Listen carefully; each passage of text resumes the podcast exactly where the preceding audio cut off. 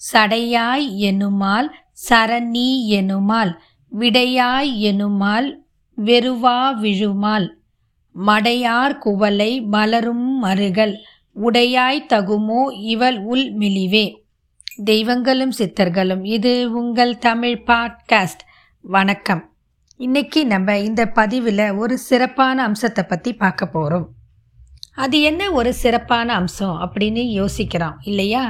நம்ம வாழ்க்கையில் எல்லாருக்குமே பல விதமான பிரச்சனைகள் சங்கடங்கள் கஷ்டங்கள் துக்கங்கள் துயரங்கள் இப்படி நம்ம சந்திச்சுக்கிட்டே இருக்கிறது தான் ஒரு வாழ்க்கை. மேடு பள்ளம் நிறைந்தது தான் வாழ்க்கை. இது எல்லாத்துக்குமே என்ன காரணம் அப்படின்னு பார்த்தீங்கன்னா சகல விதமான தோஷங்கள் தான் நம்ம ஜாதகத்தில் இருக்குது அப்படின்னு சொல்லுவாங்க. நம்ம வாழ்க்கையில் இருக்கிற தோஷங்களை நீக்கணும் நம்ம வாழ்க்கை சுகமாக அமையணும் நம்ம வாழ்க்கையில் இருக்கக்கூடிய ஒரே தோஷம் சந்தோஷம் மட்டும்தான் நிலைச்சி இருக்கணும் அப்படின்னு நினச்சா நம்ம எல்லாருமே பிரதோஷத்துக்கு போனால் எல்லா தோஷமும் விலகி போய் சந்தோஷம் மட்டுமே நமக்கு நிலைச்சி நிற்கும். இந்த பிரதோஷத்துக்கு போகிறதுனால எந்த விதமான கஷ்டங்களும் நீங்கிவிடும் எல்லா விதமான சுகங்களும் சந்தோஷங்களும் நன்மையும் மட்டுமே நமக்கு கிடைக்கக்கூடிய ஒரு அற்புதமான தினம் எதுன்னு பார்த்தீங்கன்னா பிரதோஷ தின வழிபாடு. ஒவ்வொரு மாதமும் ரெண்டு நாள் பிரதோஷ நாளாக கொண்டாடப்படுது. பௌர்ணமிக்கு முன்னாடி ரெண்டு நாளைக்கு முன்னாடியும் அமாவாசைக்கு முன்னாடியும் வரும். இந்த ரெண்டு பிரதோஷத்தையும் நம்ம தவறாமல் இறைவனை சேவிச்சுக்கிட்டு வந்தால் நம்ம வாழ்க்கையில் இருக்கிற துக்கங்கள் துயரங்கள் அதாவது குறிப்பாக எல்லா விதமான தோஷமும் நீங்கி ஒரே ஒரு தோஷம் மட்டும் என்றைக்குமே நிலையாக நிற்கும். அது எந்த தோஷம்னா சந்தோஷம். இப்படிப்பட்ட ஒரு சிறப்பான வழிபாடு தான் பிரதோஷம். அதாவது பிரதோஷத்துக்கு போனால் பதினாறு விர செல்வங்களையும் நம்ம வாழ்க்கையில் கிடைக்கும் அப்படின்னு சொல்கிறாங்க இதற்காக ஒவ்வொரு பிரதோஷத்துக்கும் ஒவ்வொரு விதமான சிறப்பான அம்சங்கள் உண்டு. இப்போ முதல்ல ஞாயிற்றுக்கிழமை வர பிரதோஷத்தோட சிறப்பான அம்சத்தை பற்றி பார்க்கலாம். ஞாயிற்றுக்கிழமை அப்படின்னாலே அது சூரியனுக்கு உகந்த நாள். ஞாயிற்றுக்கிழமையில் சூரிய தேவனை வழிபடுறதோட கோவிலில் இருக்கிற சூரியன் நவகிரகங்களில் இருக்கிற சூரியனுக்கும் இல்லை பெரும்பாலான கோவில்களில் சூரியனுக்கு தனி சன்னதியும் இருக்கும். அந்த மாதிரி இருக்கிற சன்னதிகளில் சூரிய பகவானுக்கு தீபம் போட்டுட்டு வழிபட்டுட்டு வந்தால் நமக்கு சூரியனால் ஏற்படக்கூடிய பிரச்சனைகள் கண் நோய்கள் விலகும். இன்னும் நிறைய பேர் என்ன சொல்கிறாங்கன்னா படிப்பில் மந்தமாக இருக்கிறவங்களுக்கு சூரியனோட அனுகிரகம் இருந்தால் படிப்பில் வெற்றி கிடைக்கும்னு சொல்கிறாங்க ஆதித்ய இருதயத்தையும் படிச்சுக்கிட்டு வந்தால் வாழ்க்கையில் மேன்மை அடையலாம் அப்படிப்பட்ட ஒரு சிறப்பான நாள் தான் ஞாயிற்றுக்கிழமை அந்த நாள். அன்னைக்கு ஹனுமானையும் வழிபடலாம். ஒரே நாள் ஞாயிற்றுக்கிழமையில் சூரியனுக்கு அனுமானுக்கு மட்டும் விசேஷமானு கேட்டால் இல்லை. ஞாயிற்றுக்கிழமை ராகு காலம் ரொம்ப விசேஷமான ஒன்று. ஒவ்வொரு ஞாயிற்றுக்கிழமையும் மாலை ஆறரை நாலரைலேருந்து ஆறு மணி வரைக்கும் வர ராகு கால நேரத்தில் நம்ம சிறப்பான பூஜைகள் செஞ்சுட்டு வந்தால் எல்லா விதமான ராகு தோஷமும் நீங்கும். ஞாயிற்றுக்கிழமை ராகு காலம் நாலரை ஆறு ஒவ்வொரு ராகு ஸ்தலத்திலையும் சிறப்பான பூஜைகள் நடைபெறுகிறது. திருநாகேஸ்வரத்தில் இருக்கிற கோவில்லையும் நாலரை ஆறு ஞாயிற்றுக்கிழமை சிறப்பான பூஜை நடக்குது. இதனால் ராகு தோஷம் விலகும்னு சொல்கிறாங்க இப்படிப்பட்ட இந்த சிறப்பான ஞாயிற்றுக்கிழமையில் கூட பிரதோஷமும் சேர்ந்துக்கிட்டா அது எவ்வளோ ஒரு மகிமையான நாள் அப்படின்னு நம்மளுக்கு இப்போ இந்த பதிவை படித்தா ரொம்ப சிறப்பாக விளங்கும். சூரியனுக்கு உகந்த நாள் ஆஞ்சநேயருக்காக உகந்த நாள் ராகு காலம் உகந்த நாள். இப்படி இந்த மூன்றும் சேர்ந்த உகந்த நாளில் பிரதோஷமும் சேர்ந்துக்கிட்டா எப்படி ஒரு சிறப்பான அம்சம் அப்படின்னு பார்க்கலாம். ஞாயிற்றுக்கிழமையில் ராகுகால வேளையில் பிரதோஷ நேரத்தில் ஈஸ்வரனை தரிசனம் செய்யுங்கள். உங்களுடைய சகல தோஷங்களும் விலகி வாழ்க்கையில் நல்ல நிகழ்ச்சிகள் மட்டுமே சந்தோஷம் மட்டுமே நிலைத்து நிற்கும். வாழ்வில் சந்தோஷம் நிலைக்கும் என்பது இந்த ஞாயிற்றுக்கிழமை பிரதோஷ வழிபாட்டின் ஒரு சிறப்பான அம்சம். சிவாலயங்களுக்கு சென்று நந்தி தேவரையும் சிவபெருமானையும் வழங்கி வழிபடுவது மிகுந்த பலனை தரும் என்பது ஐதீகம்.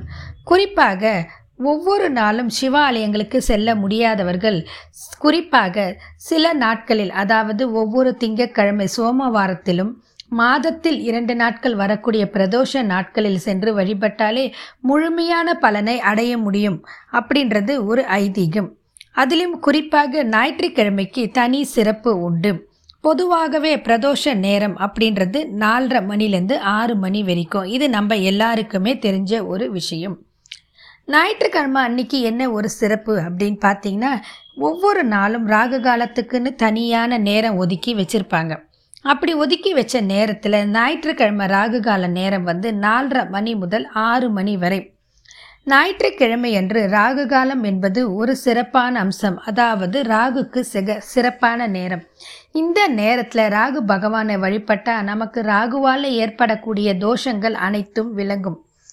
அதாவது மாலை நாலரை மணி முதல் ஆறு மணி வரை. எனவே ராகு காலமும் பிரதோஷ தருணமும் சேர்ந்து வர்றது ஒரு சிறப்பான அம்சம்.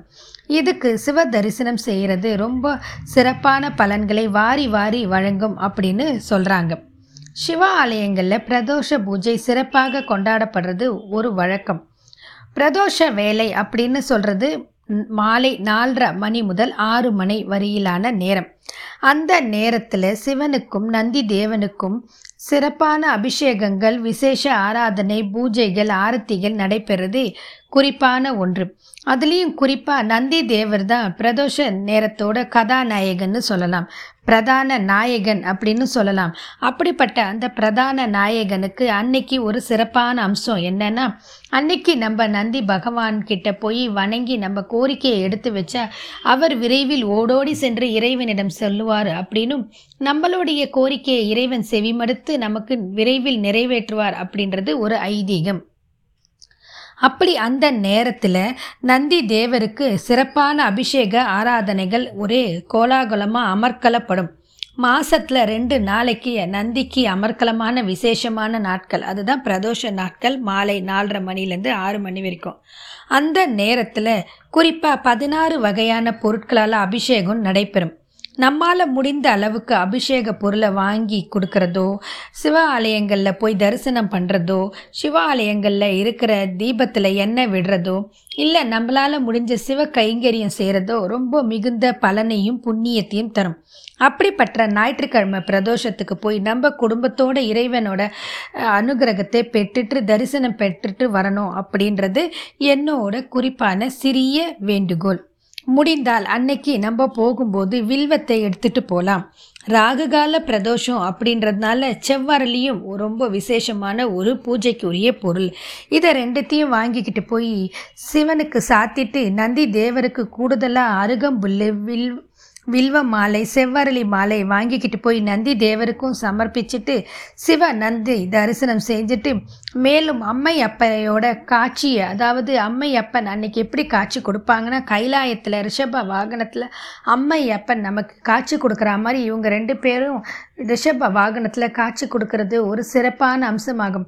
அப்படிப்பட்ட ஒரு சிறப்பான அம்சத்தோடு நம்ம போய் அந்த இறைவனோட அனுகிரகத்தை பெற்று வாழ்வில் பல நலங்களை பெற வேண்டும். மேலும் பதினாறு செல்வங்களும் நமக்கு கிடைக்கணும்.